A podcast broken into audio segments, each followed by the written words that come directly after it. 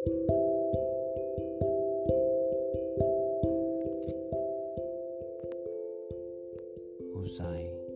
oleh Rintik Seduh.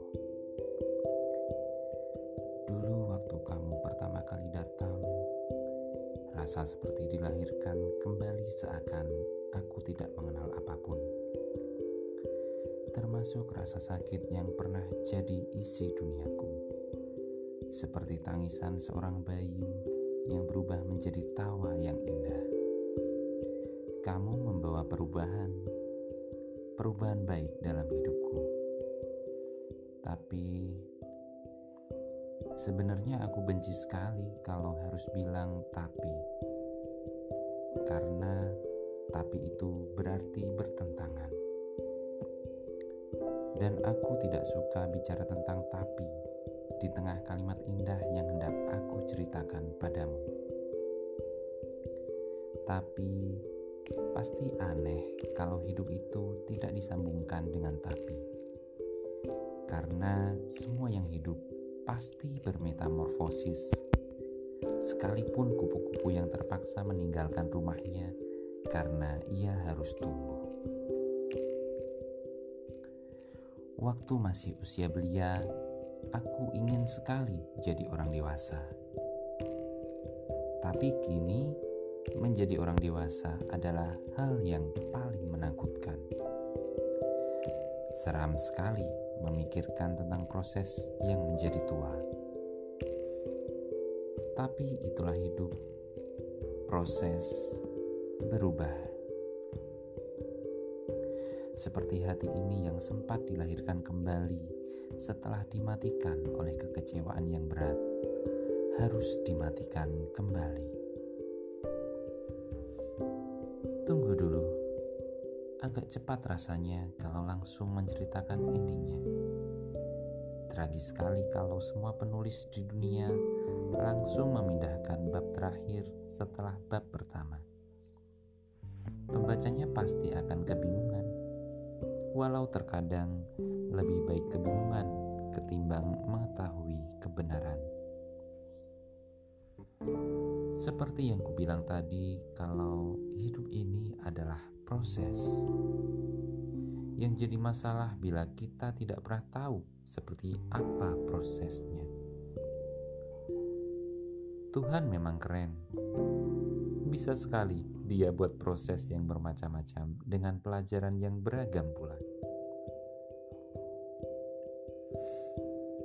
Aku mencintaimu, kekasih Walaupun seharusnya kata kekasih sudah tidak boleh digunakan lagi dalam perbincangan ini. Tapi tidak apa, anggap saja yang terakhir kali. Dulu waktu kutetapkan hati ini untukmu, aku tidak memikirkan tentang risikonya. Karena ketika kita jatuh cinta, ya jatuh cinta saja. Kalau keburu memikirkan risikonya, mungkin tidak ada manusia yang berani untuk jatuh cinta. Dan sekarang aku ingin bicara mengenai risiko yang sedang aku hadapi sekarang. Cinta hadir dengan baik, dan ketika ia berubah menjadi tidak baik, alangkah buruknya kalau kita terus menggenggam cinta itu. Bukan karena kita menyerah, bukan karena kita merasa sudah tidak ada harapan lagi, tapi karena kita tahu cinta itu sudah tidak baik. Kini, cinta yang pernah membuatku merasa seperti dilahirkan kembali itu berubah memaksaku untuk berhenti. Cinta boleh datang dan pergi, bahkan begitulah cara kerjanya cinta akan datang dan pergi. Dia pernah datang dan sekarang akan benci dengan cara yang baik, karena cinta itu tidak menyakiti. Sebaliknya, sering kali ego kita sendirilah yang menciptakan sakit itu.